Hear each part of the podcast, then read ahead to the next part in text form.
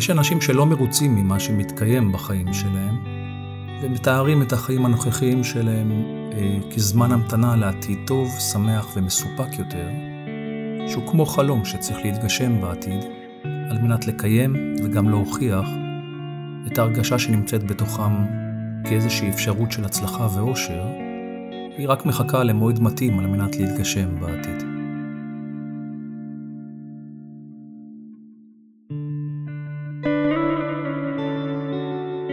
יש אחרים שמוברגים היטב אל הקרקע, אל הכאן והעכשיו, ורוצים להתקדם בחיים שלהם עקב בצד אגודל, צעד אחר צעד, כשהם חווים תמיכה מחשבתית רציונלית בהחלטות הנוכחיות שלהם, תוך ניסיון לשלב רגש ומחשבה בהוויה הקיומית הנוכחית שלהם.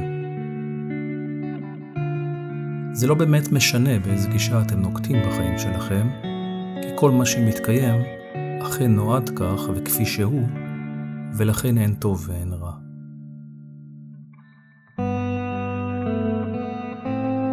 מסע החיים הוא חידה שמתגלה כתהליך, ובכל מקרה איכות התהליך הזה תימדד בסופו של דבר, על פי היכולת של הרגש לנוע ולזרום עם המחשבה, כי עבור רבים הרגש הוא זה שמציב את מרבית המכשולים וגורם לרוב המצוקות, ולכן ובסופו של דבר הרגש הוא גם זה שיקבע את קצב ההתפתחות שלכם, וזה תלוי כמובן בהבנת המנגנון הלא ברור שלו, כי הרבה פעמים הרגש לא פועל ולא מגיב כפי שאנשים היו מצפים, ולכן היכולת להכיר והדרך הנכונה לכוון ולשלוט פה היא על ידי מודעות עצמית.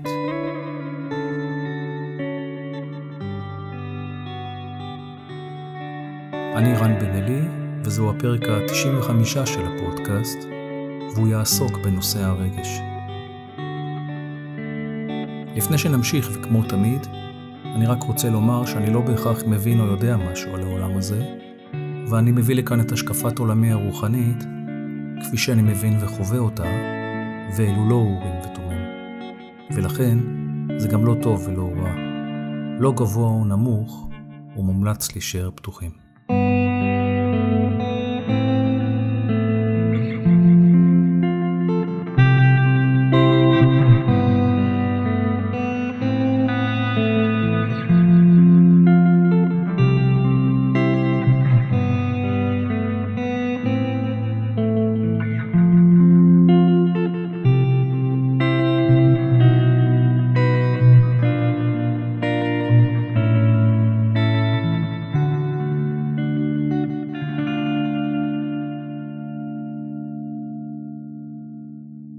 דיברתי לא פעם בפודקאסט הזה על רגשות, ועשיתי את זה מתוך ניסיון להסביר את המשוואה הבלתי פתורה לעתים, שבין הרגש לבין השכל, שהם כלים שונים כמובן, ובעלי מנגנוני פעולה שונים. הצגתי את הנושא כך, מתוך איזושהי הערכה, שזה אחד הקונפליקטים הכי נפוצים בקרב בני אדם, ולכן להבנה ולארגון של יחסי שכל ורגש, יש משקל רב על התחושה הפנימית, ועל חוויית ההרמוניה, ועל אפשרויות ההתפתחות האמיתיות שאומרות, שיש לנו הרגשה שאנחנו באמת מתפתחים ומתעלים מעל מצבים קבועים שחוזרים על עצמם באופן אוטומטי, ונוטים להטריד ולעכב את הזרימה ואת ההתפתחות, בגלל נטייתו של המכשול לייצר חסימה קבועה. כעת, נראה לי שזה זמן מתאים לדבר על הרגש כאיזשהו כלי שעומד בפני עצמו, כי למרות עתיקותו הוא לא בהכרח ברור, וכך יש גם כאלה שמתקשים להבין את הפעולה שלו, ובוודאי את ההבדל בין הרגש והמחשבה. וכאן אתם יכולים לשאול את עצמכם, האם אתם באמת יודעים להבדיל בין המצבים, מתי אתם מרגישים ומתי אתם חושבים. אפשר לומר ללא כל ספק, שהרבה פעמים יש בלבול רב ביניהם, כי הרגש במהותו הוא גורם מתעתע. בני אדם יודעים לזהות רגשות, כאשר הרגשות האלה הם ברורים וודאיים, כמו אה, שמחה, דאגה, צער, פחד או כעס, אבל אה, לרגש יש הרבה מאוד תתי גוונים ותתי צבעים, מה שנקרא, ולכן כאן הרבה פעמים נוצר דווקא בלבול בהבחנה של בני אדם את עצמם. אבל לבני אדם דווקא קל מאוד להצביע על בעיות רגשיות עמוקות של אחרים, כשכמובן, כמו שאמרתי, מתקשים לעשות זאת ביחס לעצמם.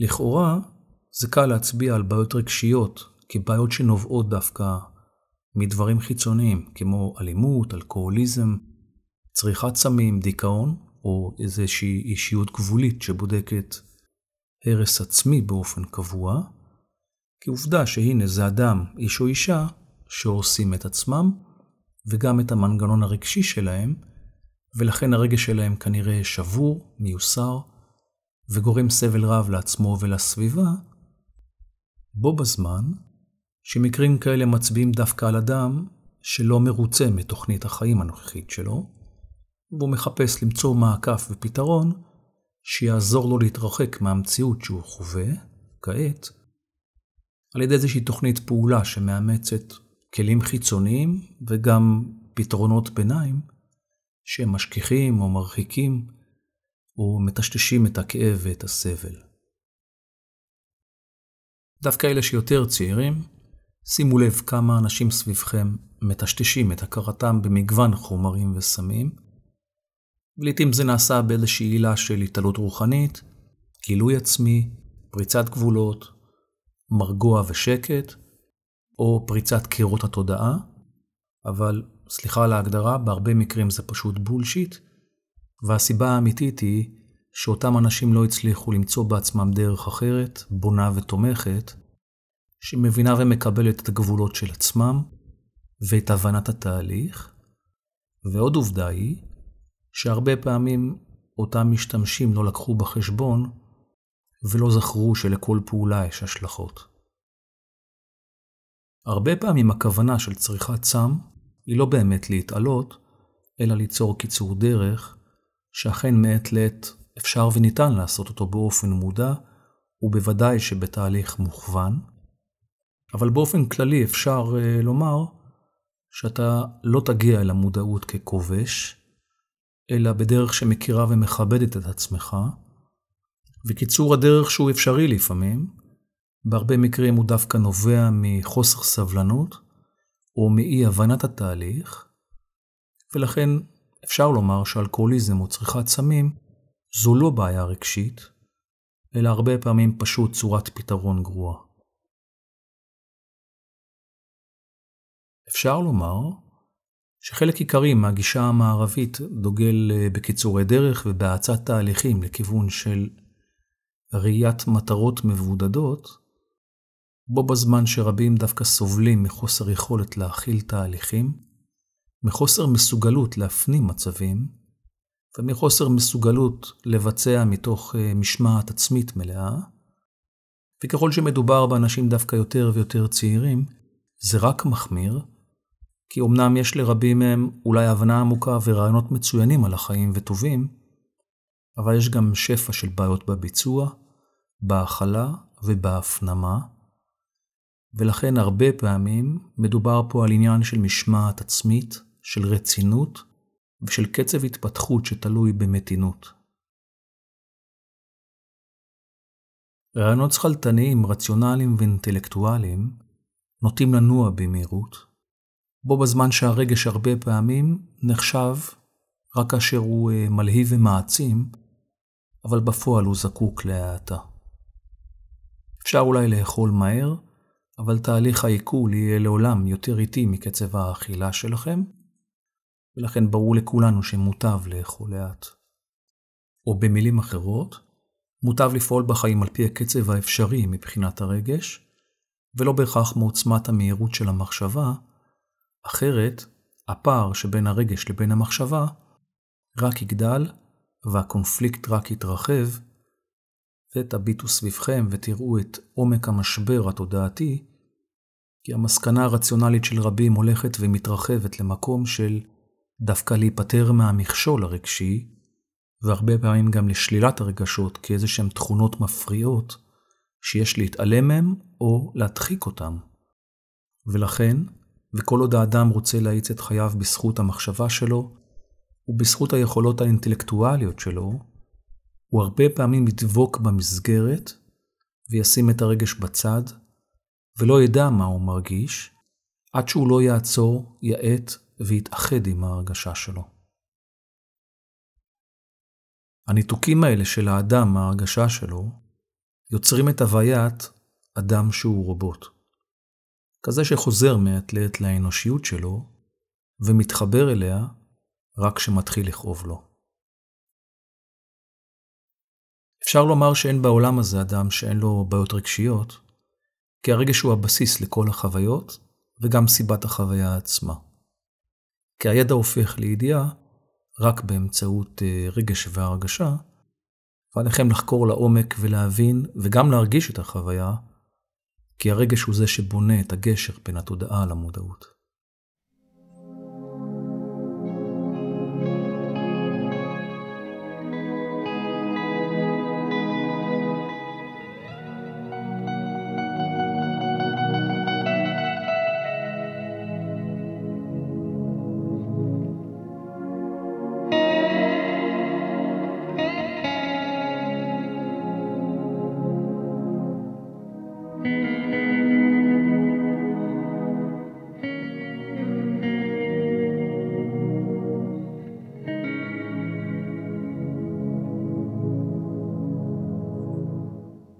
דיברתי פה לא מעט על התודעה, כי ידע אודות המציאות, שהוא אינטגרציה של היחסים בין התחושה, הרגש והמחשבה, שכוללים בתוכם למעשה את כל ההתנסויות בעולם החומר, שהם ביטוי והפעולות של הגורמים הללו.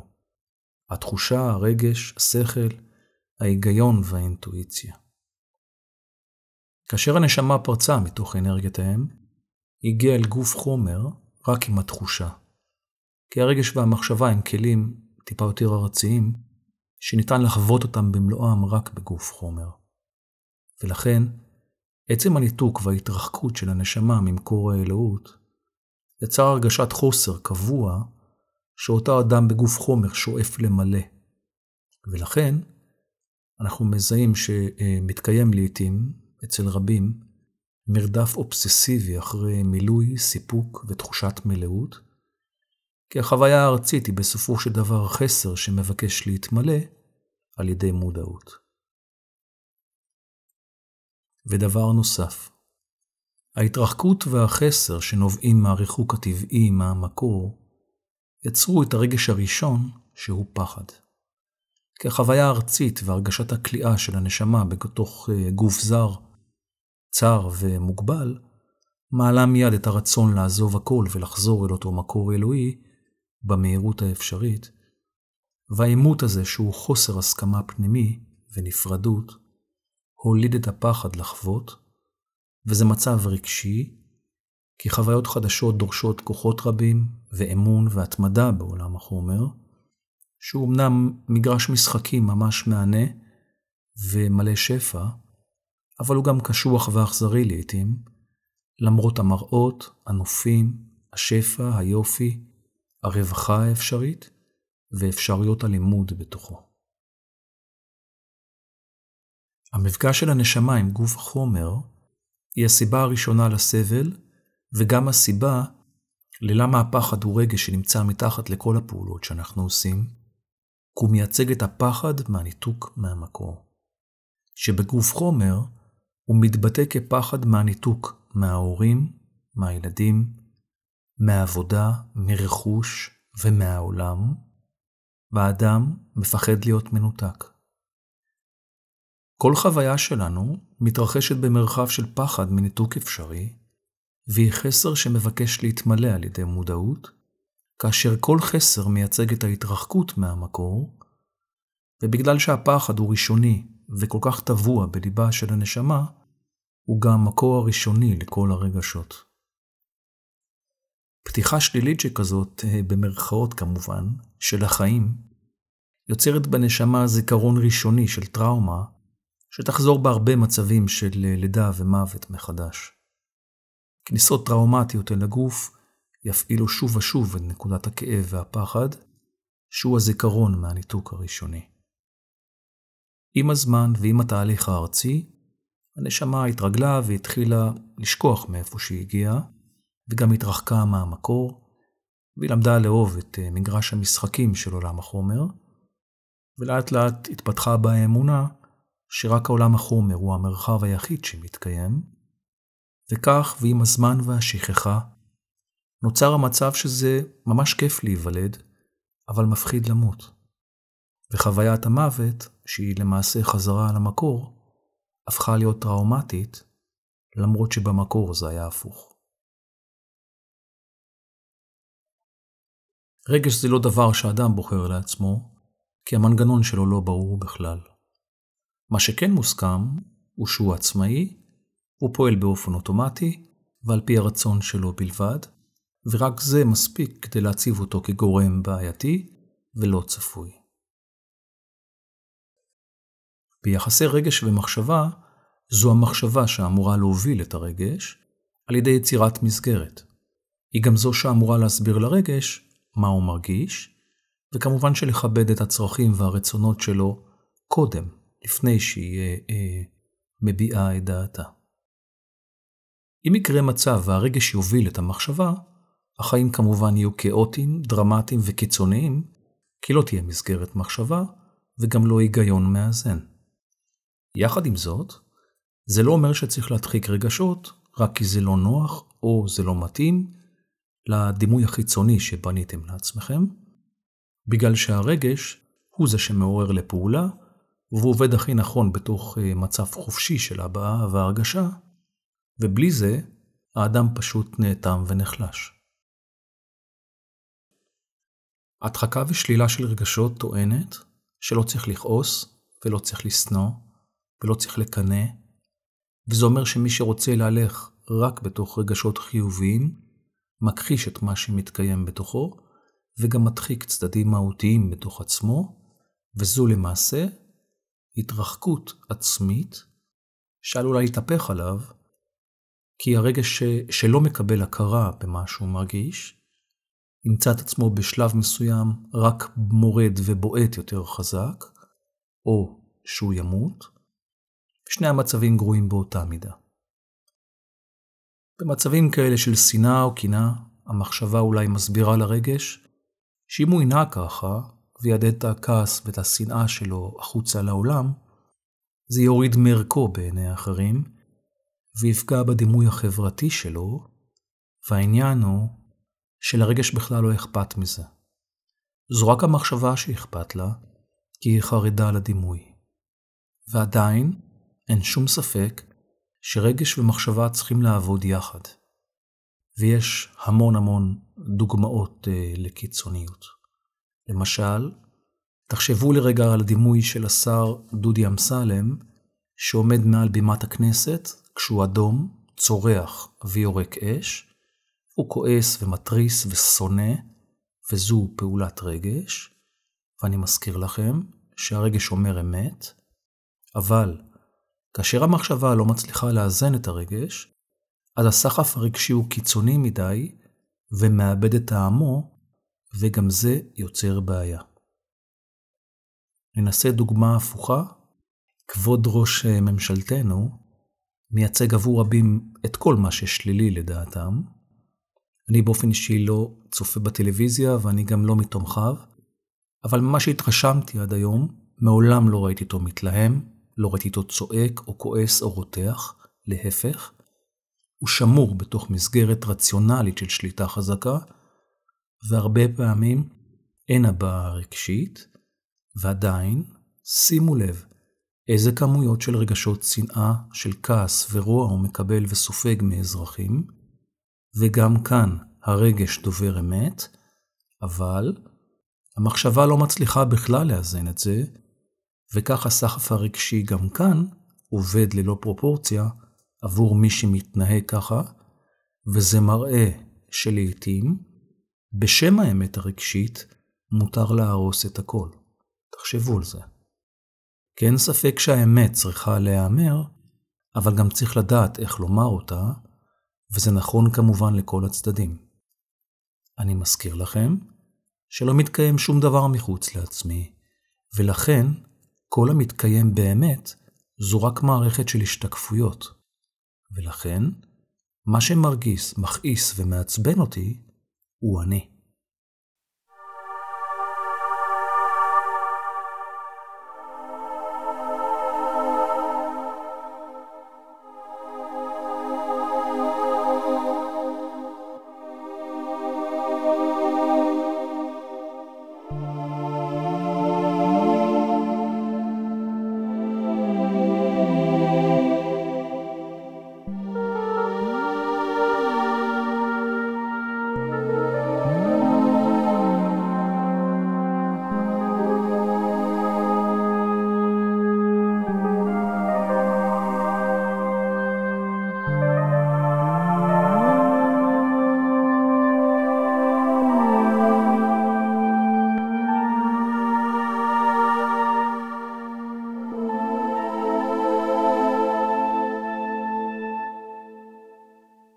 הרגש הוא עצמאי, כי הוא פועל רק על פי מה שבא לו.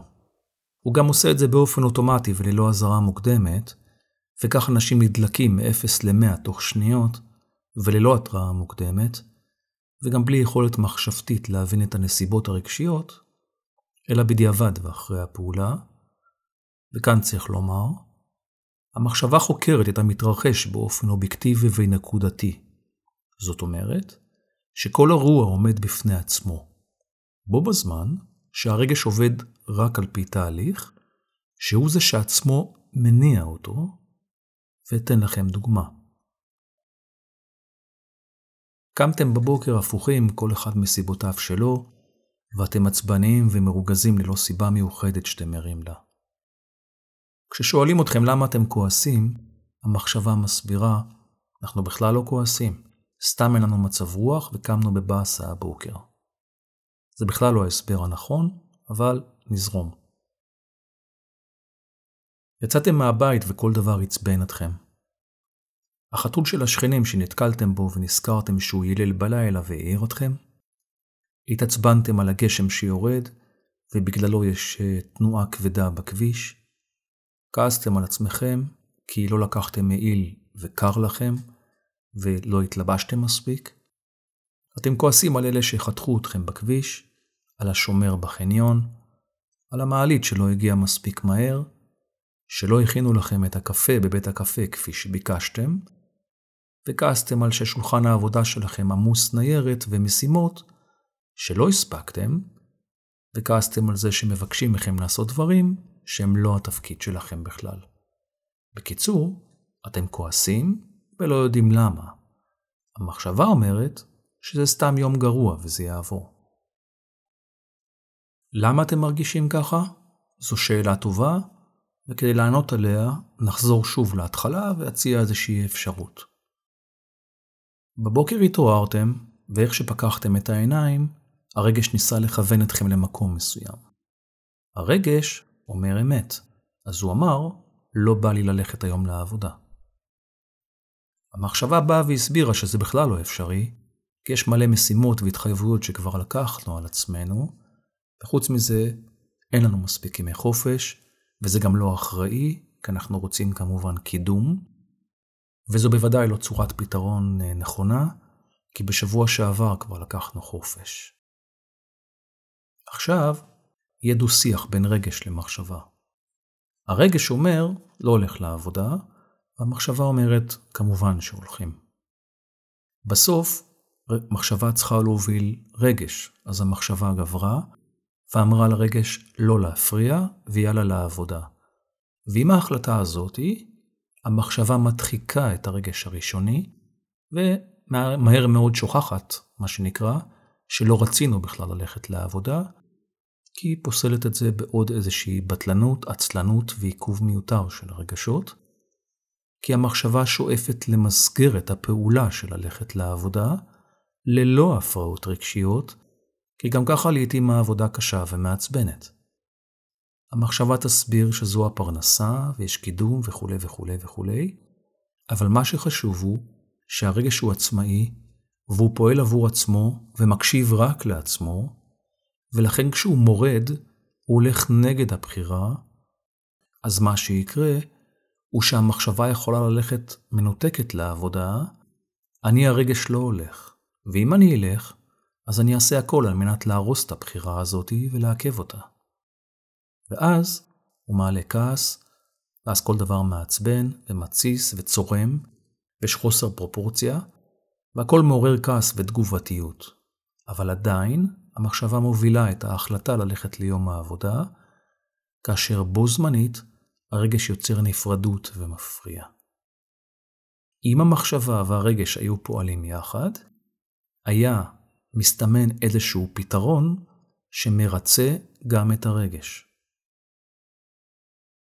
בנקודה הזאת נכנסת המודעות העצמית. כוונת המודעות היא לא ללכת לעבודה, זו אשליה. כוונת המודעות היא לחוות את הקונפליקט הפנימי וללמוד ליצור אחדות פנימית בין כוחות מנוגדים ומשלימים ולהתעלות מעל מצבים. יש אנשים שמה שתיארתי כאימות רגשי מחשבתי קורה להם כל יום ולעתים כל היום. והכוונה היא לעזור לרגש ולכוון אותו, ולכן חייבים לתת לו מקום למרות שהוא מעכב לעתים ומציב מכשולים, או לשאול אותו למה הוא לא רוצה ללכת לעבודה.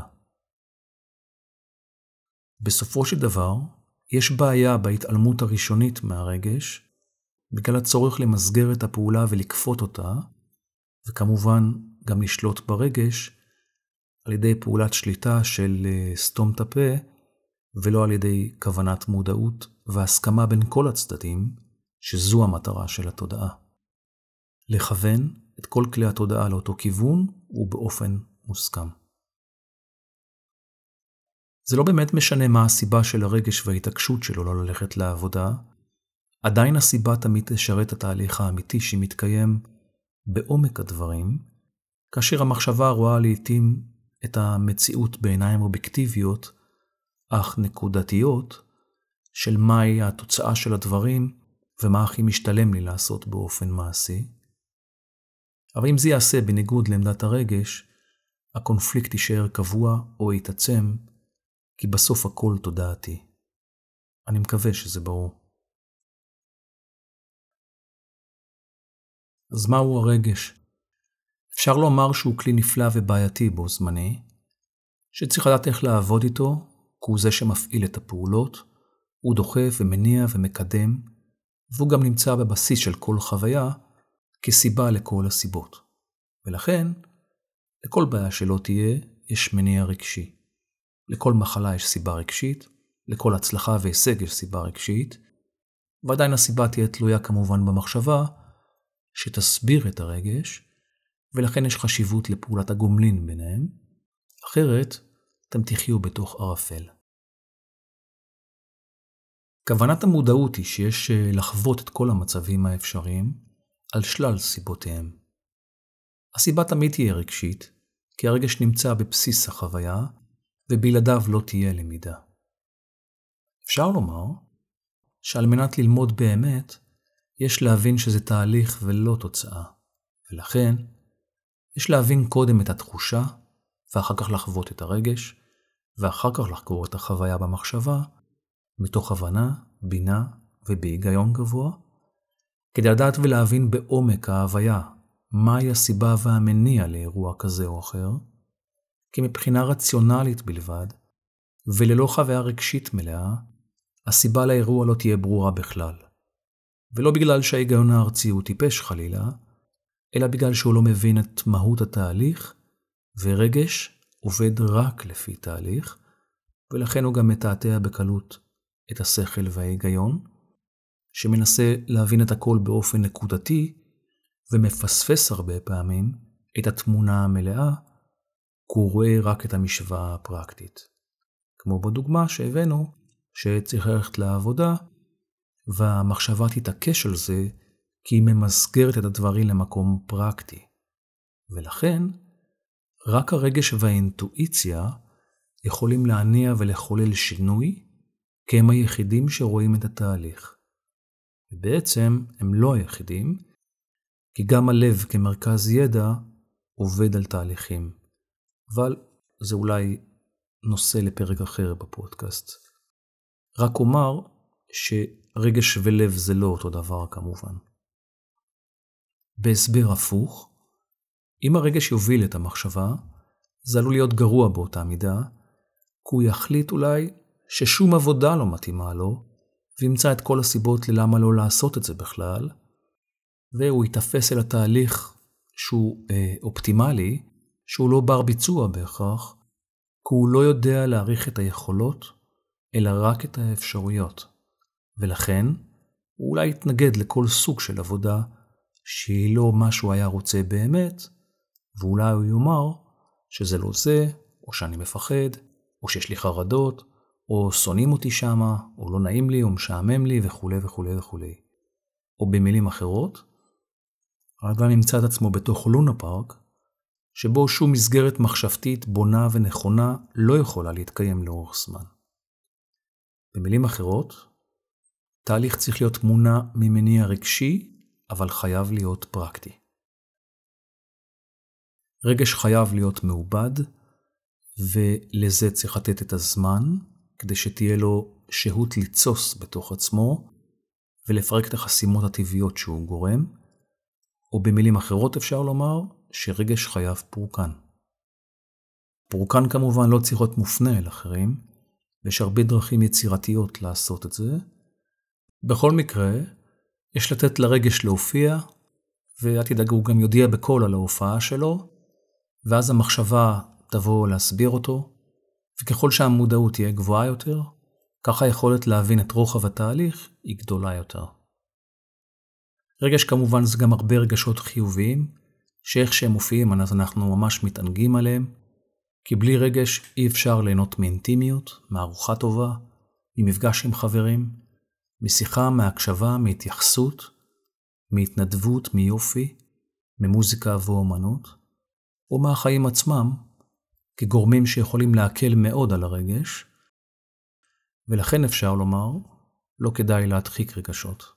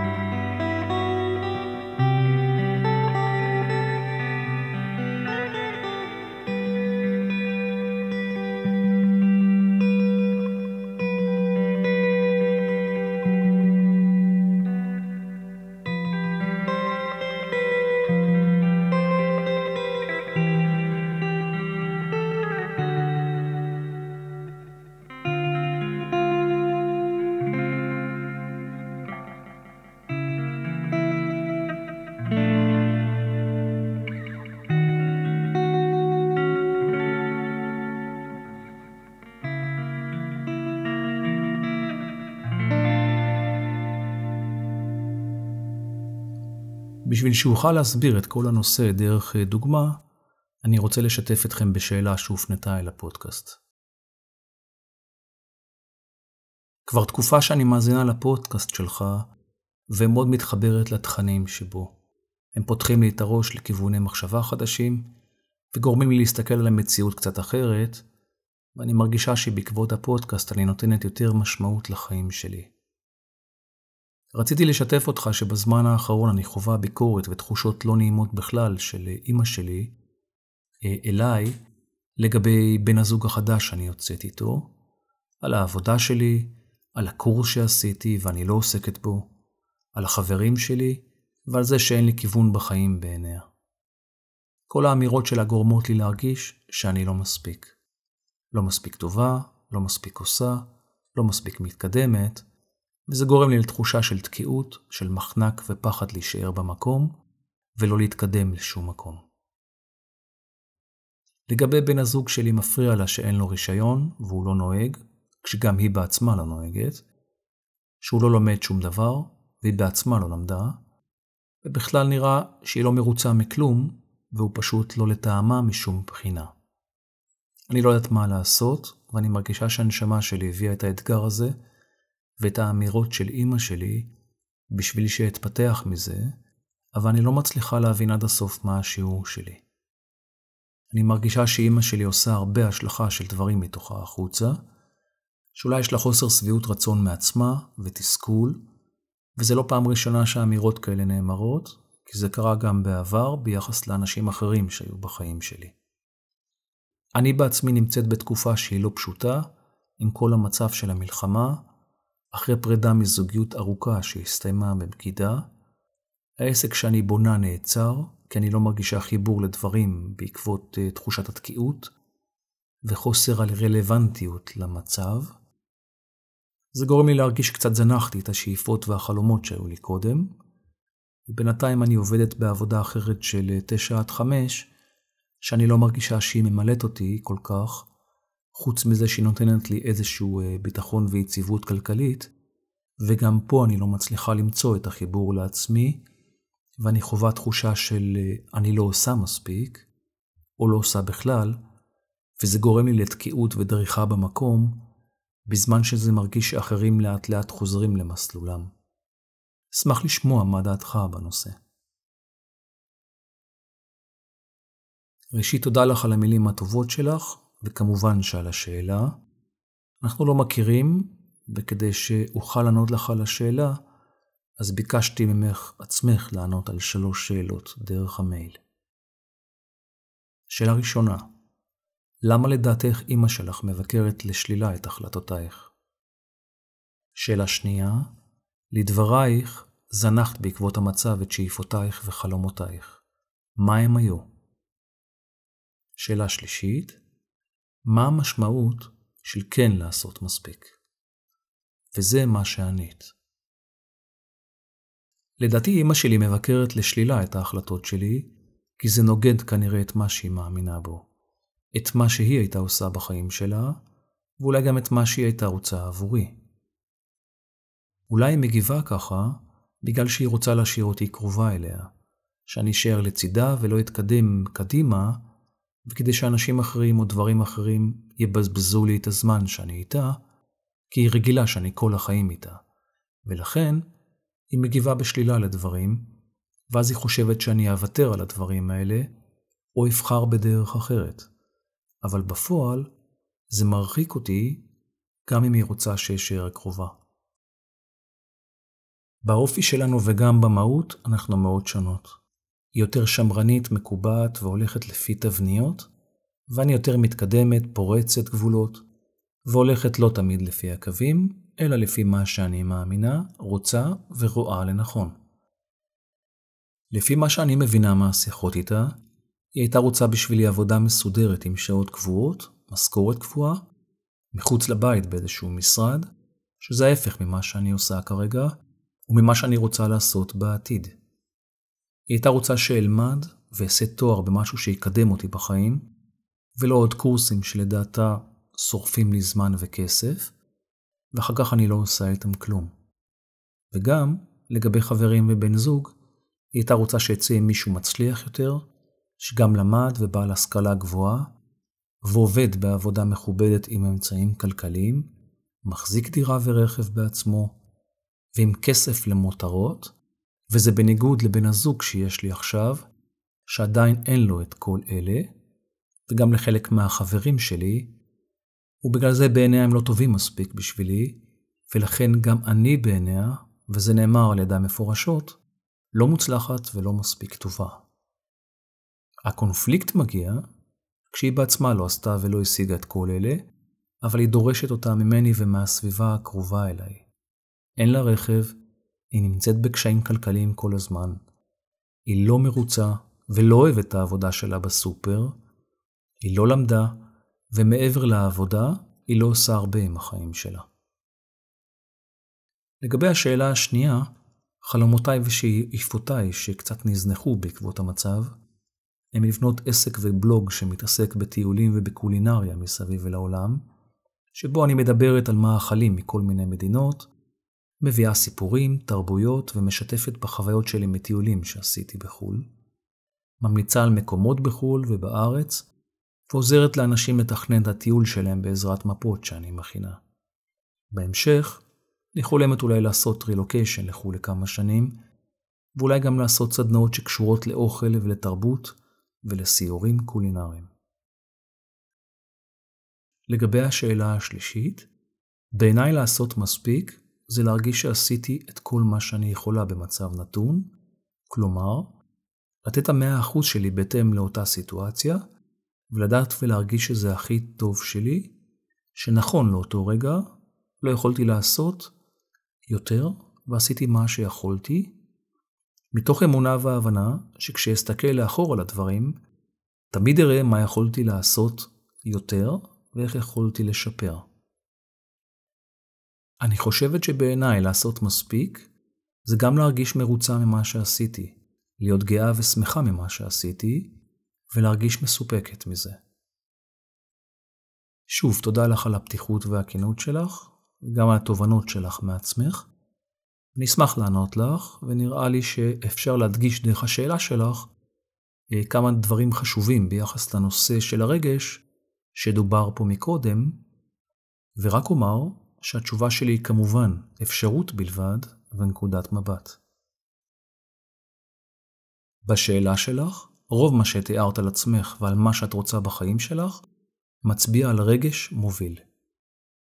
רוב מה שאת מתארת על אמא שלך כרצונותיה ודרך החיים שלה, מצביע לכאורה על שכל והיגיון מובילים. ודיברנו רבות על המאבק של שכל ורגש בפודקאסט הזה, כמאבק מרכזי בחייהם התודעתיים של רבים. מבחינה רציונלית, רבים מאמינים שמטרת החיים היא קודם כל להשיג ביטחון ויציבות, ולכן כמובן מוטב לצאת עם מישהו שיש לו השכלה, דירה, רכב וכסף פנוי, כי רציונלית, החיים שלך יהיו קלים יותר, ולא תאלצי כמו אמא שלך לעבוד בסופר, ולחיות בחוסר משמעות, כי כנראה שהיא לא השכילה להתחתן עם מישהו שיש לו כסף, דירה, וכל שאר המתאמים. ומכאן ולדעתה, את חוזרת על הטעות שלה כשאת יוצאת עם מישהו שאין לו את כל אלה. אני מזכיר לך, וגם לאמא שלך, שיש וקיימים בוודאות אנשים שעובדים בסופר, ובוודאי כאלה שאין להם דירה או רכב, והם מלאים, מאושרים ומסופקים מהחיים שלהם, בגלל איכות החיבור לעצמם, ולא בגלל צורת הפרנסה שהם בחרו, או המעמד הכלכלי שלהם. ובנוסף אני מזכיר לך, שמה שיקרה בעתידו של בן הזוג הנוכחי שלך, לא ידוע לאף אחד, ואפילו לא עצמו. זה הכל הנחות יסוד ומסקנות, שהרבה פעמים אין להם שום קשר למציאות, למרות שזה נשמע הגיוני. כמובן שאת הרגשית מייצגת את הרגש, את התקווה, ואת הסחף הרגשי, ואת בוחרת כנראה את בן הזוג שלך על פי ליבו וליבך, ולא על פי מעמדו ורכושו. כפי שאמרתי קודם, את הרגש לא מעניין שום דבר חוץ מהרגש. ולכן, מה שכן מעניין אותו זה לא להרגיש לבד. הרגש לא מבין מה זה בית, הוא גם לא מבין מה זה רכב בכסף פנוי. הוא רואה אותם כפי שהם באמת. חסר שמבקש להתמלא. איך להתמלא? מבחינתו של הרגש היה עדיף דרך האפשרות לבזבז, ליהנות מהרגע, לחוות שוקה, להיסחף, להרגיש, ובגלל שאין לו משמעות של חומר, והוא עסוק רק בעצמו, אז מבחינתו של הרגע שאפשר כמובן כל החיים לטייל בעולם, ולחוות את החופש האולטימטיבי הממלא בחוויות, ומשכיח את החוסר. מבחינתו של השכל וההיגיון הפרקטיים, הגישה הזאת היא פשוט אבסורד וחוסר אחריות. ולכן, התפיסה של החסר מתמקדת בחיפוש אחרי נקודות פתיחה טובה על החיים. כזו שתעניק לך ביטחון באופן מיידי, ותייתר את המאבק הקיומי בפרנסה, וכמובן תוריד את הנטל, שזה החלום האמיתי, וכך תוכלי ישר להגיע ולחיות את החיים במצב שאת לכאורה מעבר לנטל של אה, עולם החומר.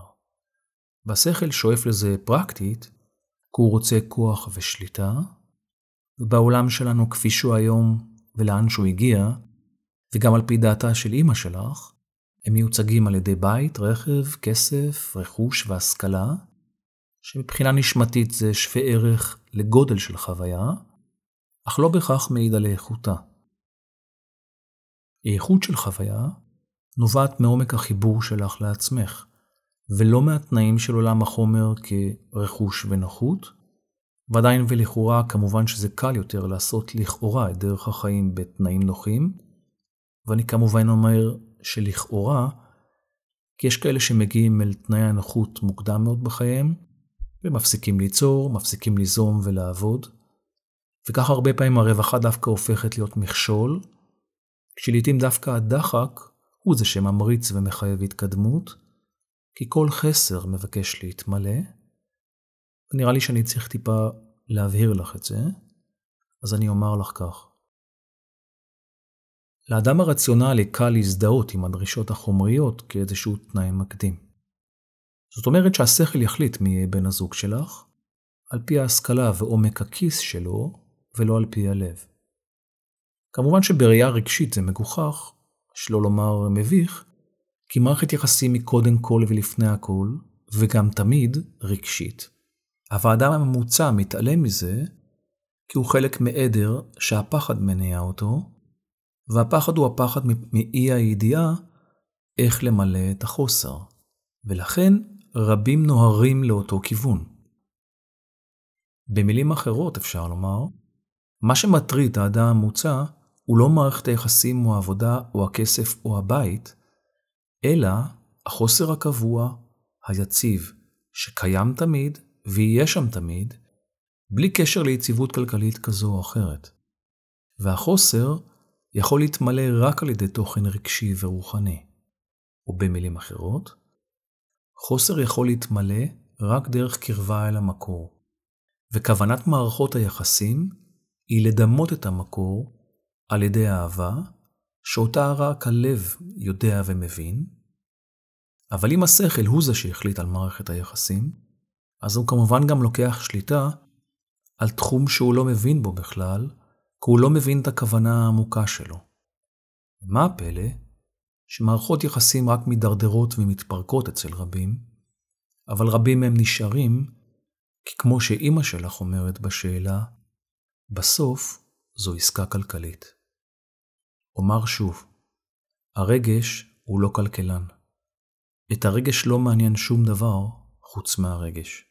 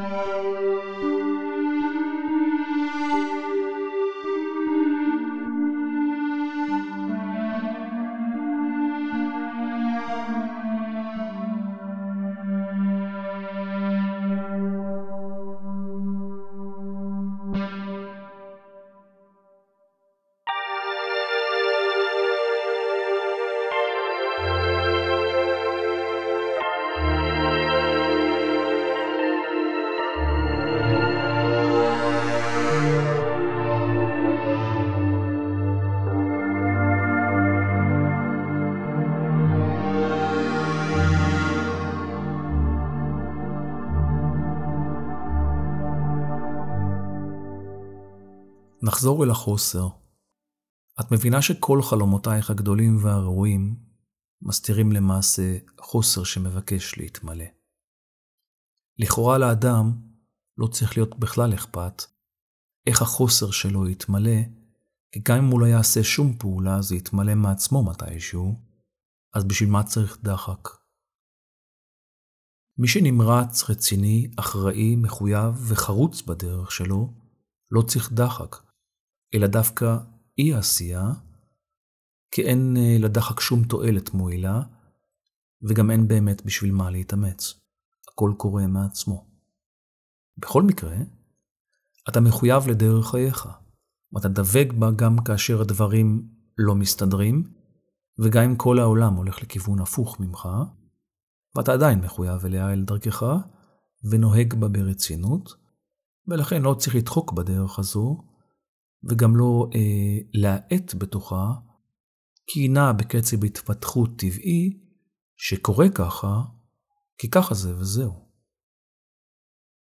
כל עוד אתה יודע שאתה מתפתח, שב בשקט וקבל את זה, וגם אל תשאל יותר מדי שאלות, כי ככה זה וזהו. אתה רציני ועושה את המיטב, ומתפתח, וזה מה שחשוב. אם האדם מפרש את אי העשייה כבטלנות, והוא נמנע מיוזמה, מרצינות ועשייה, ורוצה ושואף לחיים שהם רק מסע התענוגות של עונג בגוף, אז הוא בהחלט זקוק לדרבון ולדחק, על מנת להחזיר אותו למסלול נכון, כדי שלא יתרחק מדי מעצמו, ויתמסר לתענוגות ולאשליות, ואולי יאבד את הקשר עם האחריות והמשמעת העצמית שלו לגבי עצמו. לסיכום העניין הזה אומר, אמא שלך נתנה לך רשימה ברורה של מה צריך לדרוש כתנאי פתיחה מבין הזוג שלך, כמו השכלה, רכב, רכוש ותנאי חומר ברורים, שאחריהם את כמובן צריכה לעקוב ולדרוש, ואני הייתי שואל אותה, איפה היא הייתה מציבה ברשימה שלה את האהבה, את הכנות, את החברות, את ההדדיות ואת התקשורת. אני מקווה שזה ברור לך שאופציות נשמה קיימות מראש, ועדיין המחשבה ככלי ארצי יכולה להציב תנאים ומכשולים בדיוק כמו שהרגש יכול לעשות, ועדיין הבחירה בבן זוג מתאים היא על פי היכולת לעשות דרך משותפת יחד וכתהליך, והיא תלויה כמובן במה שבחרת מראש כנשמה וכאפשרות, ולא רק בתנאים הארציים, כי אפשר לחיות בתנאים נוחים, ועדיין החיים יהיו סיוט מבחינה רגשית, ובוודאי שתחווי אותם כרחוקים מאוד מעצמך, כי הרגש לא היה מעורב בבחירה, ואז הרגש יעשה הכל, אבל הכל, על מנת שהחיים עצמם יהיו סיוט, כי הוא ילך נגד הבחירה ויביא להרס עצמי. אני מקווה שזה ברור. אמרת שסיימת מערכת יחסים שהסתיימה בבגידה, ואני נוטה להאמין שהתכוונת שאת הנבגדת. שימי לב שלא משנה מה באמת קרה, הרגש שלך עדיין יכול לסנוע אותו לרגע, אבל תמיד תגלי מתחת האהבה לא רציונלית, או שיש לך רגשות כלפיו.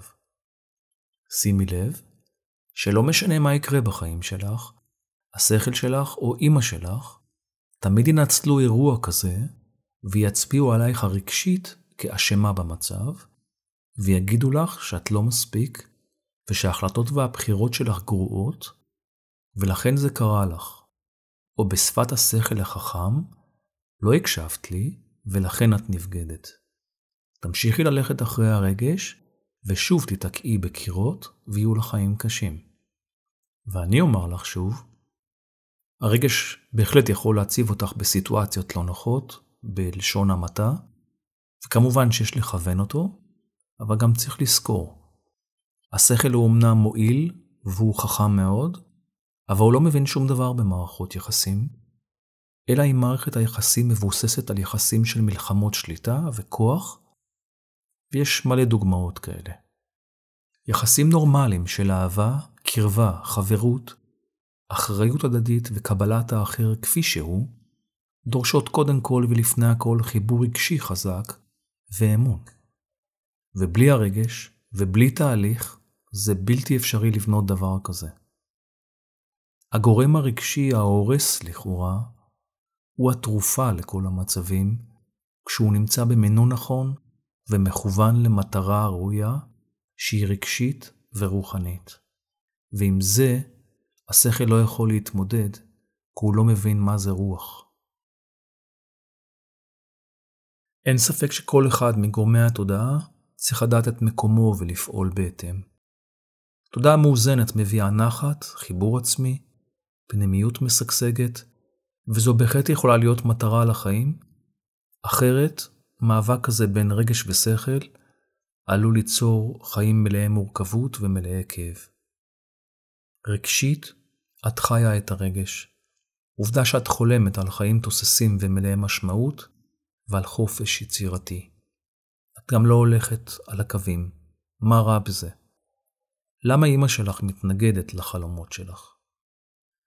כי שכלית והגיונית אלו חלומות של ילדות, וזה לא מוסגר במסגרת פרקטית של תוכנית מעשית, תקציב ויכולת פרקטית להוציא את הרעיון מהכוח אל הפועל. ככה זה לדעתה, כפי שאת מתארת בשאלה שלך, ואז את תוקפת אותה שכלית ואומרת שהיא לא נוהגת, היא לא משכילה, היא לא מאושרת, היא לא מרוויחה, היא עובדת בסופר ומשתעממת מהחיים שלה, והיא לא רוצה שגם לך יהיו חיים כאלה ריקים ממשמעות. אני אומר לך שיחסי בנות ואימהות נוטים הרבה פעמים להיות סבוכים יותר, כי אימהות ובנות מונעות מרגש, וזה מן הסתם יוצר יותר עימותים, כי הבנות רוצות מתישהו עצמאות רגשית, וכשזה יקרה, הם יצרו יחסי ריחוק וקרבה עם האמא. בין בנים ואימהות יש פחות קונפליקטים, כי הבנים מתיישרים באופן טבעי עם הרצון של האמא, כי היא מרכז הרגש, או הדוגמה הרגשית שהם חוו כילדים.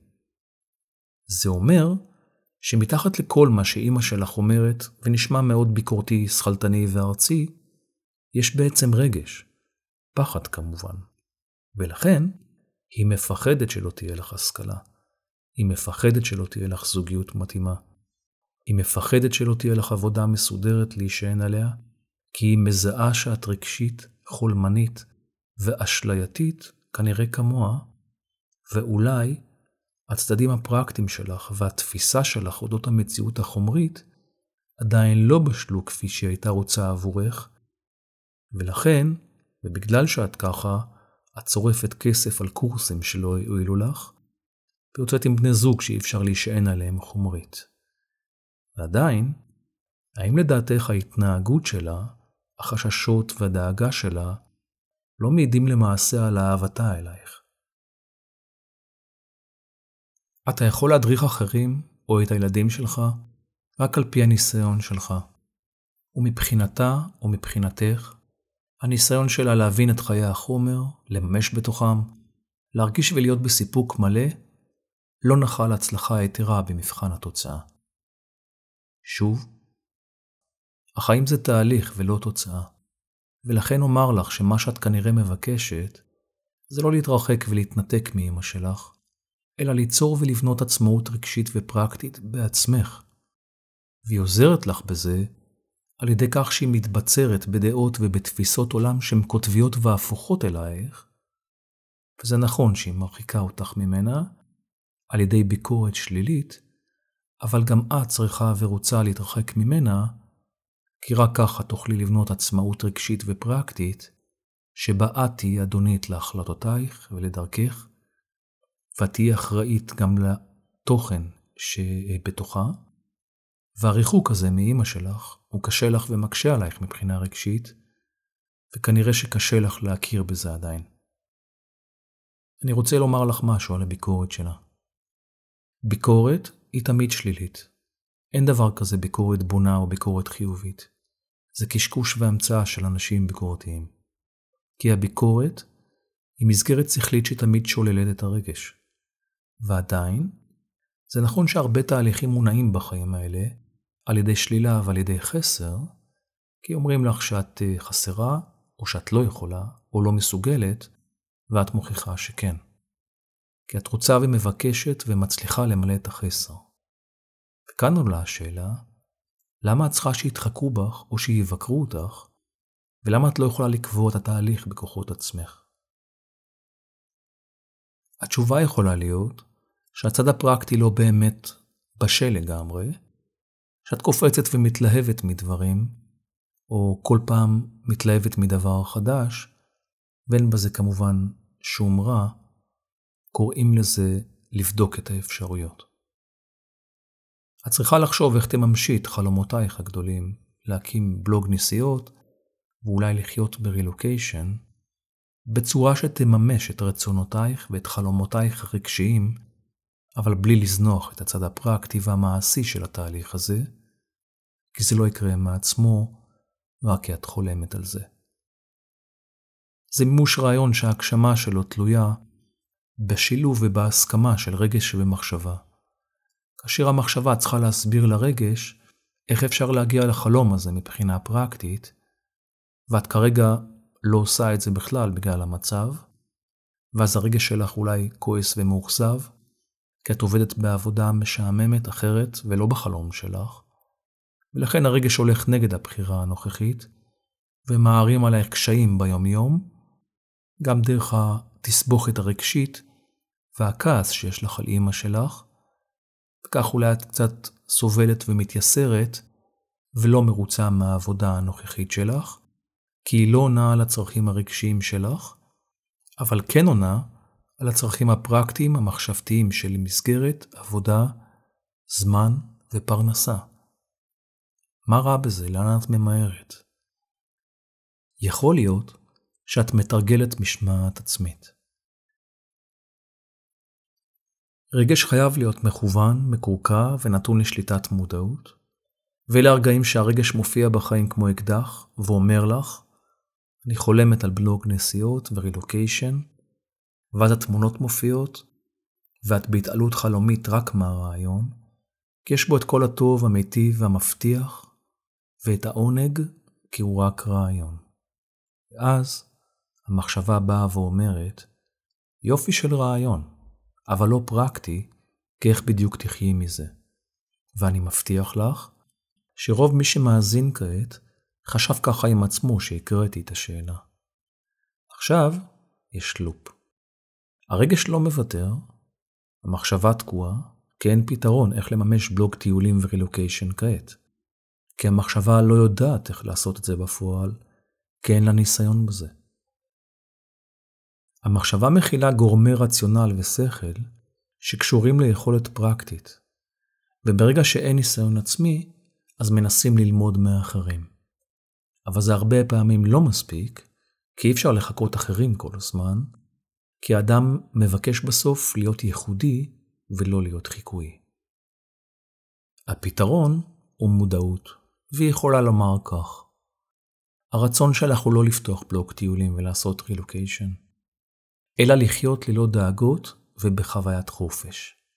האם זה מה שאת רוצה? כנראה תגידי שכן. מודעות יכולה להראות עוד הרבה שכבות ולשאול, למה את רוצה חוויית חופש וחיים שהם מסע תענוגות? האם את מתקשה להתמודד עם חוסר, דחק, נטל, אחריות, כישלון והתמדה? כנראה שאתה אני שכן. האם היית מתארת את עצמך כאישה שהיא מובלת רגשית? זאת אומרת שהרגש שלך יותר דומיננטי. כנראה שאת תעני שכן, כי אמרת שאת לא הולכת לפי הקווים. האם דחק, נטל, כישלון, אחריות והתמדה הם אלמנטים רגשיים לדעתך? בוודאי שכן. אז למה את לא מוכנה לחוות אותם? את בוודאי תעני לי שזה לא נוח לך, ואני אענה לך שאת לא בוחרת רגש. הוא פשוט מופיע, וכל מה שאת צריכה לעשות זה לקבל ולהכיל אותו, ולהסכים שיש בה חלקים שקשה לך לקבל. ולכן, יש בה חלקים רגשיים שקשה לך לקבל, ולכן את מעדיפה להביט בחיים דרך פילטר של שלמות, וזו אפשרות שאומרת שקשה לך עם כל מה שהוא לא מושלם.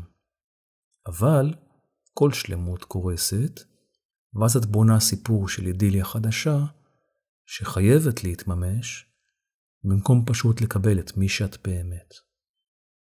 במילים אחרות, המטרה שלך בסוף היא לא לחלום על חופש ובלוג ורילוקיישן, ולהיות מוחזבת שזה לא מתממש, אלא לפעול ולהזרים את המחשבה והרגש לאותו כיוון. כרגע יש מאבק. המחשבה מאלצת את הגוף ואת הרגש לעבוד, סליחה שאני אומר ככה, בעבודה משעממת וחסרת סיפוק. בו בזמן שהרגש יושב ומתנגד וחולם על ריוקיישן ומסעות תענוגות בעולם, ולכן האתגר האמיתי הוא דווקא לשכנע את הרגש להתיישר ולדחות מעט את החלון לזמנים שיאפשרו את זה, אבל מבלי לוותר על החלום.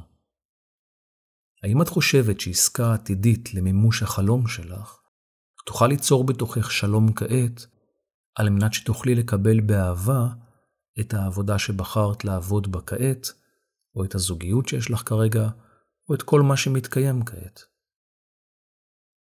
אני מציע לך דחייה, לא בגלל שאני חושב שהחלום שלך לא ישים, אלא בגלל שאני יודע שאת יודעת, שאת כנראה לא מספיק פרקטית עדיין, שאת עדיין קופצת מדבר לדבר, ולא סגורה על המטרה שלך, בלי קשר למה שמתרחש בחוץ, ובמילים אחרות, אתגרים כאלה אי אפשר לממש ללא נחישות, ללא רצינות, אחריות, התמדה ותשוקה אמיתית לממש, כי מודעות לא עובדת על חלומות, היא עובדת על בחירה. האמירה של אמא שלך כלפייך כלא עושה מספיק, היא למעשה גם אמירתך כלפי עצמך. כמו ביקורת שכלית כלפי ההתנהגות שלך. אדם לא יכול לעשות מאה אחוז לאורך זמן. זה לא אנושי, ובעיקר לא מתחשב במגבלות שקיימות אצל כל אחד מאיתנו. הצלחה לא באמת מונעת ממאמץ, אלא משילוב נכון של תרחישים בתוך תהליך. זה נובע ממודעות, מרצון, מהתמדה, ממתינות, כאשר יש בתהליך הזה שלבי גאות ושפל טבעיים, שבוחנים את הרצון שלך לדבוק במטרה, כי להקים בלוג מצליח זה תהליך שדורש הרבה תכונות, יכולת ורצון, ולהתחיל לפעול ברגע שתתפסי את עצמך כאישה רצינית, מתמידה ונחושה, שיש לה תשוקה אמיתית לממש את הרעיון הזה, בלי קשר למה שמתרחש, ובלי קשר לדעתם של אחרים. ועוד משהו קטן על הרילוקיישן. בלי שום ספק שזו התנסות מלהיבה ונהדרת, מבחינה נשמתית זה לא משנה איפה תגורי, כי הנשמה בוחרת את המקום היא מצאה על פי התנאים שהיא זקוקה להם, ולא על פי איפה יהיה לך כיף. ובמילים אחרות, יש עוד מטרות בחיים חוץ מכיף, וכדאי לך להסכים להימצא בכל מקום שבו המטרות שלך יכולות להתגשם.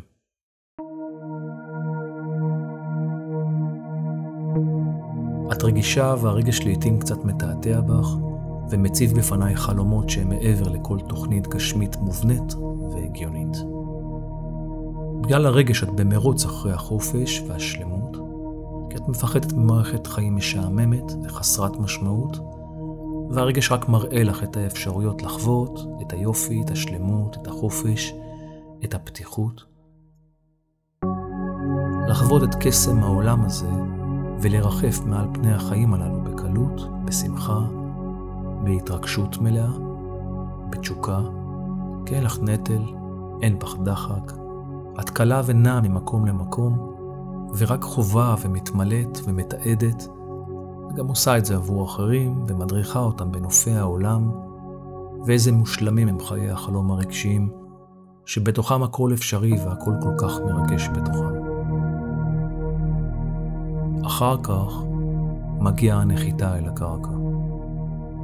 המחשבה מזהירה אותך שתאבדי קשר עם המציאות, שתפסידי, שאת לא רציונלית, שהרגש חושב רק על עצמו, וזה גרוע כי הוא נסחף ברעיונות אשלייתיים, ומאיים לשבש את הסדר הטבעי של החיים, כי עדיין צריך להתפרנס, צריך לממש עצמאות, להתנתק מתלות, לבנות זוגיות, להשריש חומר, ללמוד להתנהל בתוכו, להיות פרקטית, מעשית, מכילה, יוזמת, מגיבה.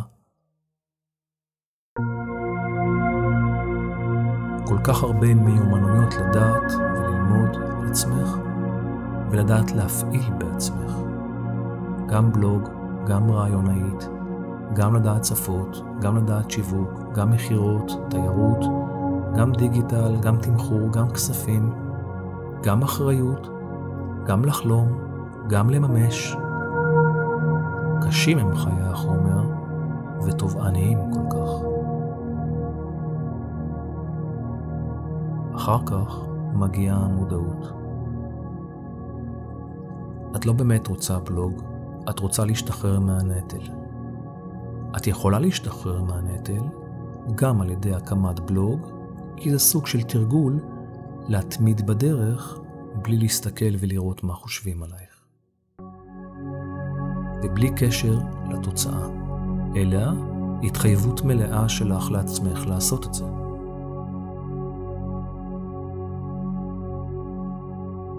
אבל את כנה, את כנראה לא בטוחה שתתמידי, יש לך לפעמים ספקות בנוגע לרצינות שלך, אני אשאל אותך, את רוצה תרגול אחר בינתיים?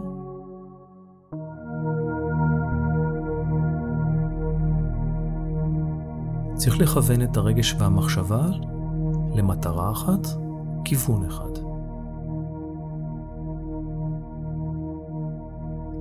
את לא יכולה להתעלם מהשכל, כי בכל נקודת מכשול בחיים שלך, הוא יגיד לך, אמרתי לך, לא הקשבת לי.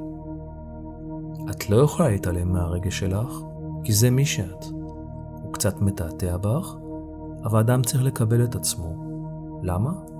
ככה זה. את הרגש מעניין רק הרגש. את השכל מעניין את התוצאה, והוא גם רוצה לשלוט, שיהיה לו הרבה כוח. בקיצור, שתהי מפורסמת, או לכל הפחות מצליחה ממש, אחרת אין טעם לעשות את מה שאת רוצה. רגש לא יודע מה זה תוצאה, הוא מבין רק תהליך, ולכן הוא בוחר דברים לא הגיוניים.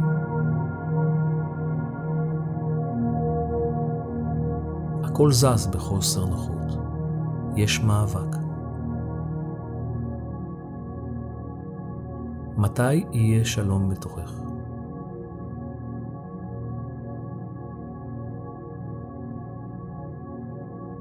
את צריכה תוכנית חיים אמיתית לשלום עצמי. התוכנית אומרת שתוכלי לחיות בשלום עם עצמך, כאשר תצליחי להבין למה את חיה בנפרדות בין חלקי התודעה שלך, ואיך את מחברת ביניהם. את תוכלי לחיות בשלום עם עצמך, כאשר תקבלי את זה חלקייך ופשוט תאמרי, זה מי שאני, ככה זה.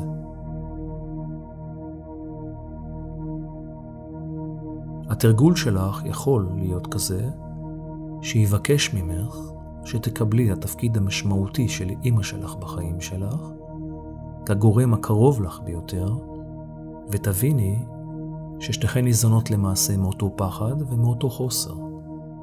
ובזמן שאת מנסה לצאת מהתקיעות והחוסר, על ידי חיפוש הדרך להתעלות, את מונעת על ידי חלומות, תקוות ותוכניות רגשיות גדולות לעצמך שהן מקסימות ונהדרות. בו בזמן שהיא כנראה איבדה תקווה כבר מזמן, והפסיקה לחלום עבור עצמה, ולכן היא נכנעה אל החוסר, אל הריקות, אל השיעמום, ואל חוסר המשמעות, והיא מחפשת כעת את הסיבות הרציונליות ללמה זה קרה. השכל חכם, והוא ימצא מלא סיבות שיטילו את האשמה על הבחירות הרגשיות שהיא עשתה, בו בזמן שיש התעלמות מכך שלביקורת יש בעצמה נטייה לטשטש, להשמיד ולהרוס כל אפשרות שלא מתיישבת עם מה שהשכל היה רוצה.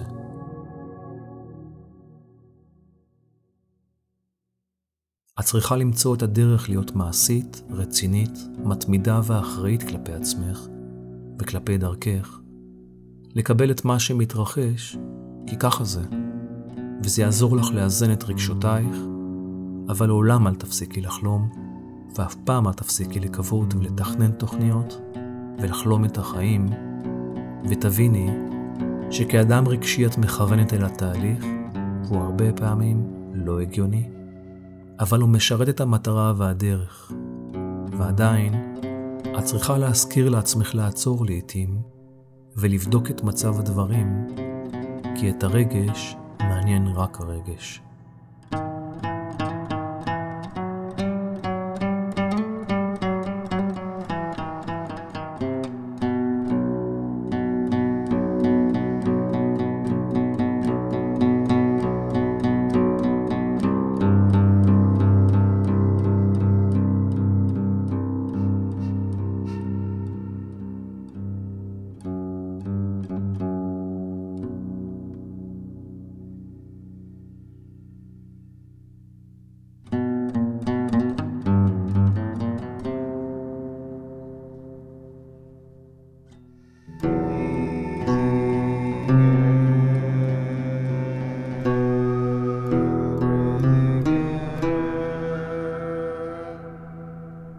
תודה רבה לכם על ההאזנה.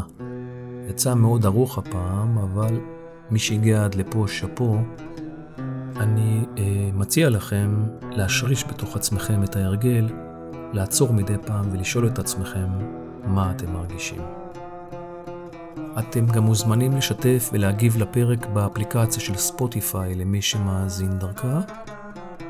אתם מוזמנים בשמחה לשלוח שאלות, להגיב ולשתף, ואפשר לפנות אליי בערוצים השונים של תחנת ירח, באתר האינטרנט moonstation נקודה co.il, בפייסבוק, בוואטסאפ, באינסטגרם, בערוץ היוטיוב שדרכו גם אפשר להאזין לפודקאסט. אתם מוזמנים כמובן להירשם לניוזלטר של תחנת ירח באתר, ואשמח כמו תמיד אם תדרגו את הפודקאסט בספוטיפיי ובאפל פודקאסט, זה עוזר לתחנת ירח להגיע למאזינים נוספים. תודה כמו תמיד לבן שלי עידו על המוזיקה המקורית והנהדרת שלו. אני מאחל לכם ימי שקט, בריאות וביטחון, וניפגש בפרק הבא.